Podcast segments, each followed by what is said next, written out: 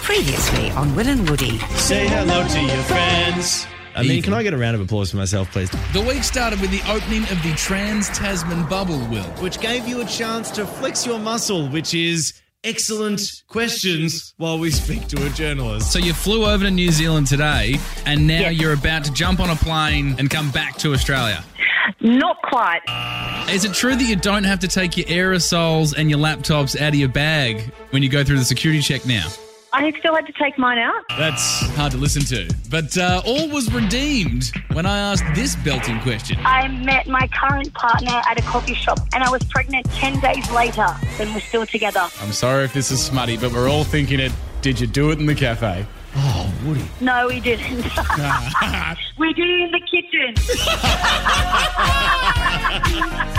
Yeah, look, she was a wild caller. She was a wild caller, but certainly not as wild as Tommy, who broke the groundskeeper code and let us in on a bit of a secret.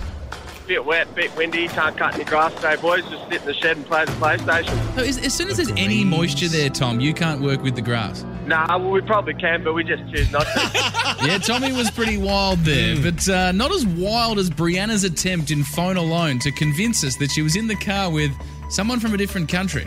Who are you in the car with? Uh, my auntie Louise. She's British. She's British. Okay, can you put the phone on to Louise, please? Hello, Poppet. How are you today?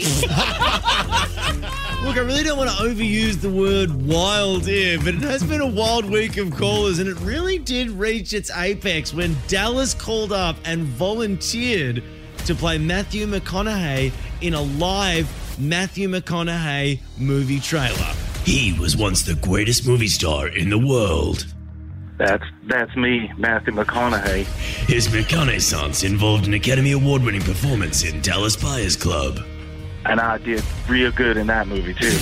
But now he faces his greatest challenge yet the Texas Governor, Greg Abbott. Yo, Matthew McConaughey, what's your stance on education? I say if you eat your vittles, you don't need no education.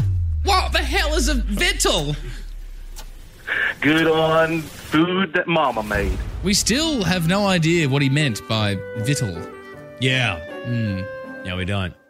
Moving on, though, uh, Daniel Sloss was on Yeah. the show, uh, famous, amazing Scottish comedian who told us a wild story about the fact that, well, he asked his housemate to take professional photos of him proposing to his now fiance, and that led to his housemate moving out. Then on the walk, walk back with Flammy, he's, he's lovely, and he was just like, "Look, hey, uh, I'm very, very happy for the pair of you, but you are aware, like, I, like I did tell you three days ago that I just got dumped, and I'm dealing with it quite hard." And I was like, "Oh yeah." He's moving out soon, and we don't know if that's why.